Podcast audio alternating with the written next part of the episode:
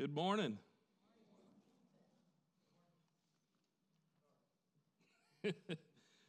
uh, we're in a sermon series right now uh, called "The Fruits, the Fruit of the Spirit," and uh, we've been looking at each one uh, that's listed in the.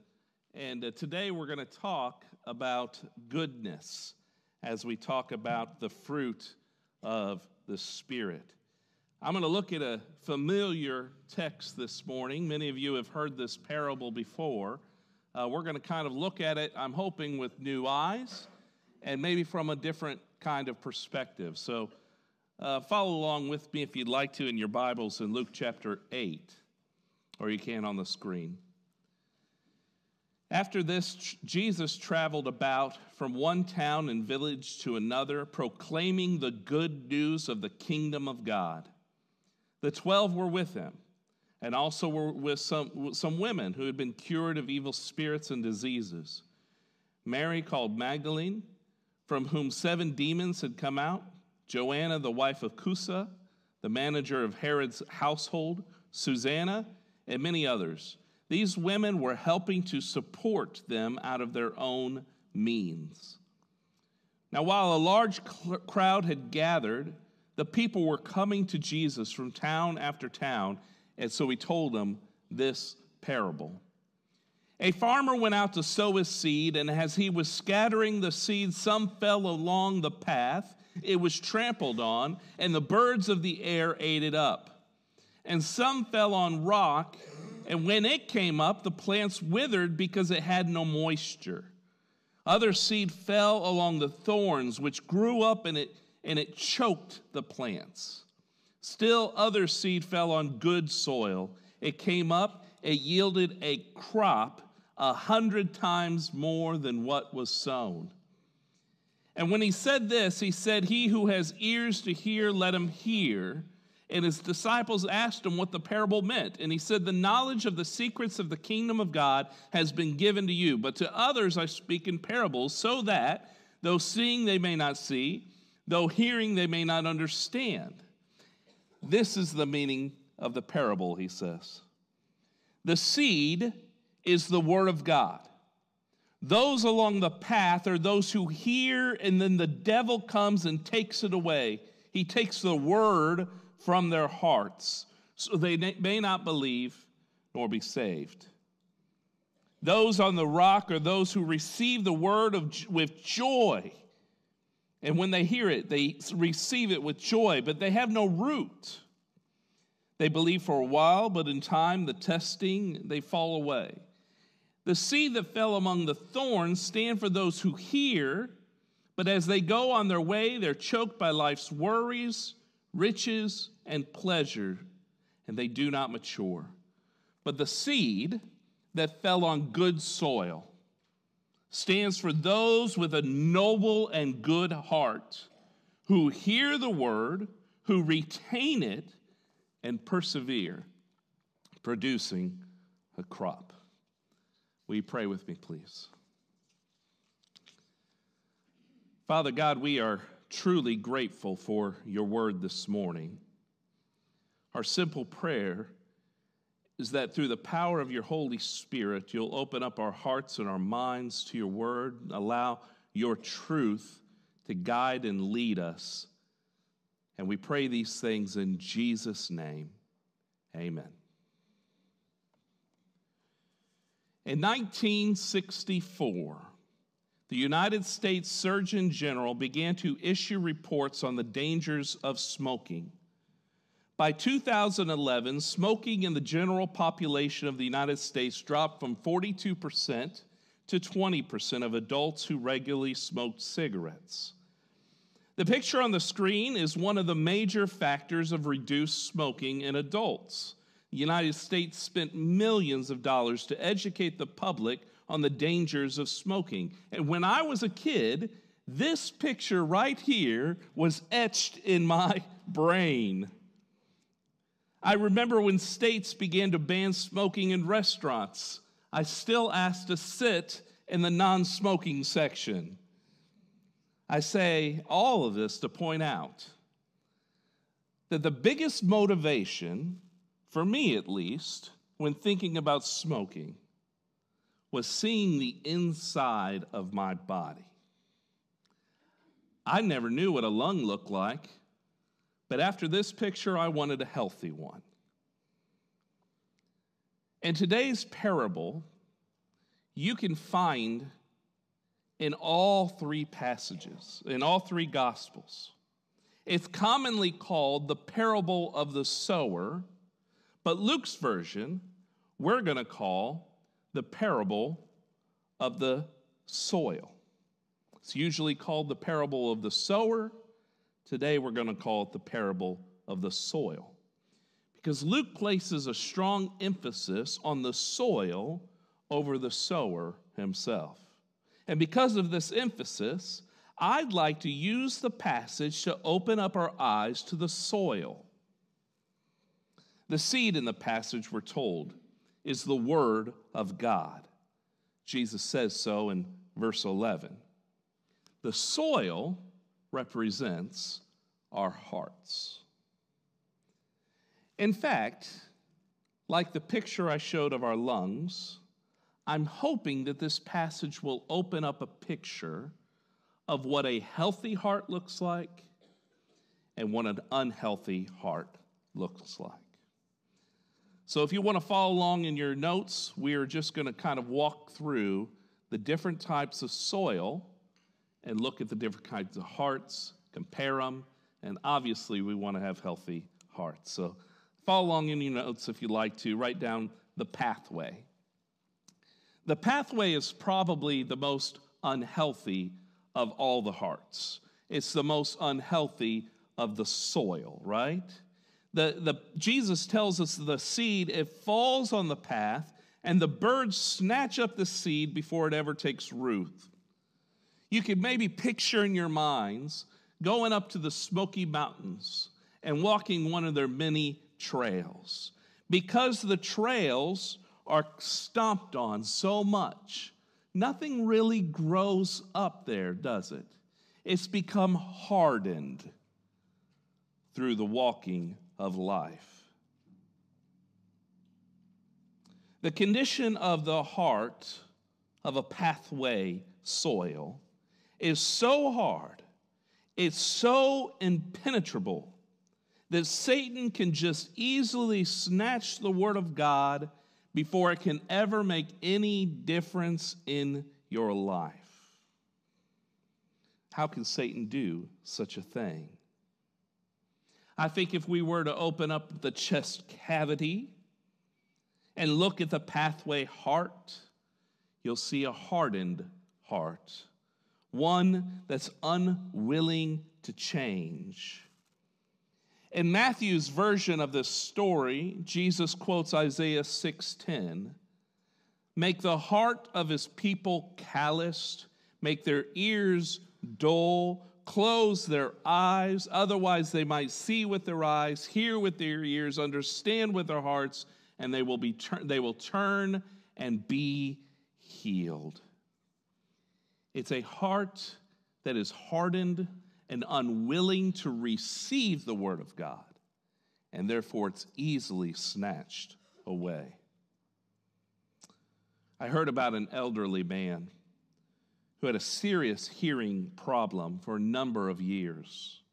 His family tried again and again to convince him to go and get a hearing aid, and finally he relented.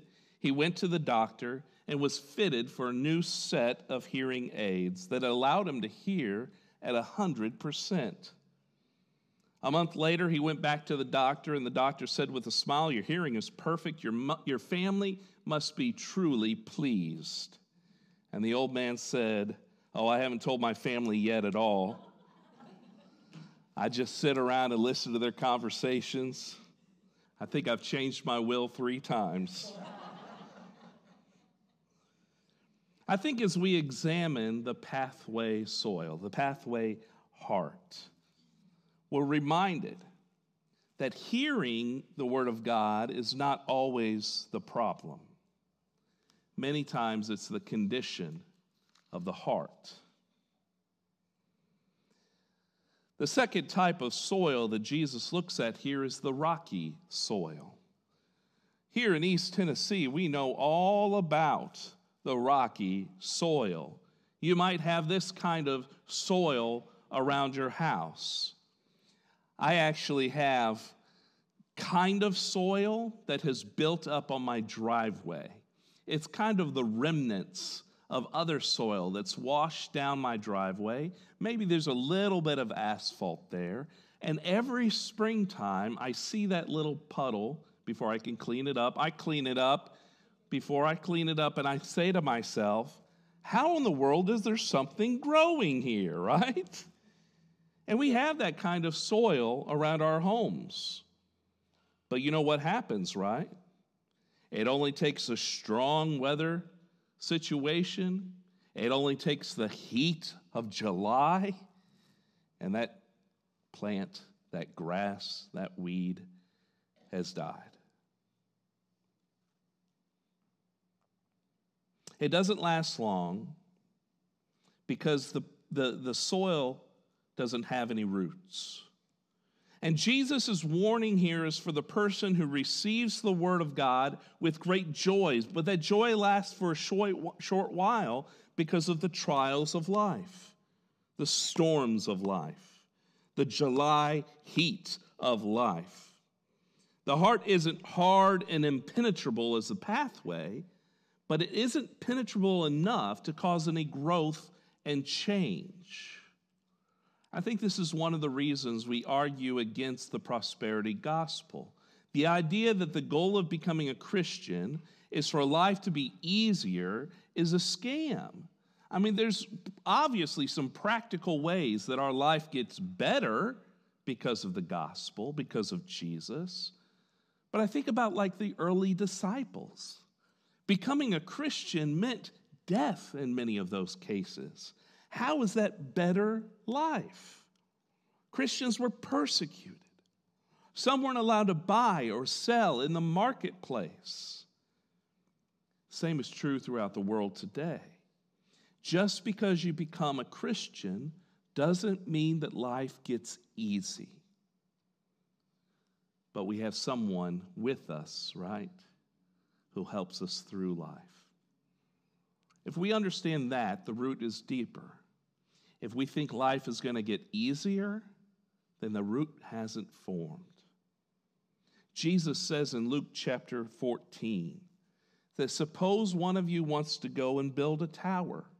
Won't you first sit down, estimate the cost, see if you have enough money to complete it? For if you lay the foundation and you're not able to finish it, people who walk by will ridicule you, saying that person began to build it and wasn't able to finish. He says, or suppose a king goes out to war against another king. He's going to sit down and consider whether he's able with 10,000 men to oppose the one who's coming at him with 20,000 men. If he's not able, he's going to send a delegation a long way off and ask for terms of peace. In the same way, those of you who do not give up everything you have cannot be my disciples. Do you hear what he's saying? He's saying to count the cost. When we receive the word of God, we have to count the cost, to realize life is not going to get easier necessarily. The thorny soil is the third kind of soil that Jesus discusses here. You know, as, as I think about the soil here, what I really consider is that this heart is penetrable. And the soil is pretty good. It's actually pretty healthy. But the soil has not only allowed the seed, the Word of God, to grow up, but it's allowed other things to grow with it. And those things, we're told, are thorny. The heart is hearing the word of God. The heart wants to grow, but the heart also wants other things to grow. And those other things produce thorns, and those other things choke out the word of God. Jesus says that the worries of life and riches stop the growth of the Word of God. And therefore, the thorny things of life are the things that we want, the pleasures, all the things that this world has to offer. In Matthew chapter 6, Jesus says, Do not store up for yourselves treasures on earth where moth and vermin destroy and where thieves break in and steal, but store up for yourselves treasures in heaven where moths and vermin they do not destroy, thieves do not break in to steal. For where your treasure is, there your heart will be also. He says, No one can serve two masters. Either you'll hate one and love the other, or you'll be devoted to one and despise the other. You cannot serve both God and money. And if you do, your heart will be, your soil of your heart will be good enough and healthy enough to allow both to grow. But Jesus' warning here in Luke chapter 8 tells us that the worries of life, the pressures of money, will ground out and choke out the Word of God. I heard the story about Dan. Dan was set to inherit $250 million from his father's estate.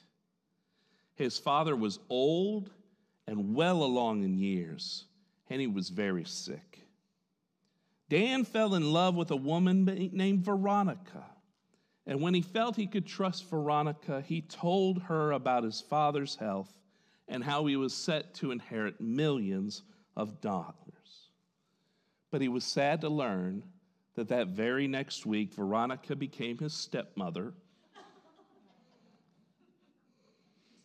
if you allow the heart of thorny soil if you allow money and treasures of this earth to grow in your heart, it will choke out the word of God. So check what you're planting. That's Jesus' warning here. We not only got to look at our heart and see do I have a hard heart? Am I not receiving the word of God? We also need to look and see have I allowed for the roots of God to penetrate deep inside of my heart? And then we got to learn are we allowing other things to grow there? And like a beautiful garden, it takes time, it takes effort, it takes awareness to pull out those weeds that are growing up with those beautiful flowers. Last week we talked about kindness, did we not?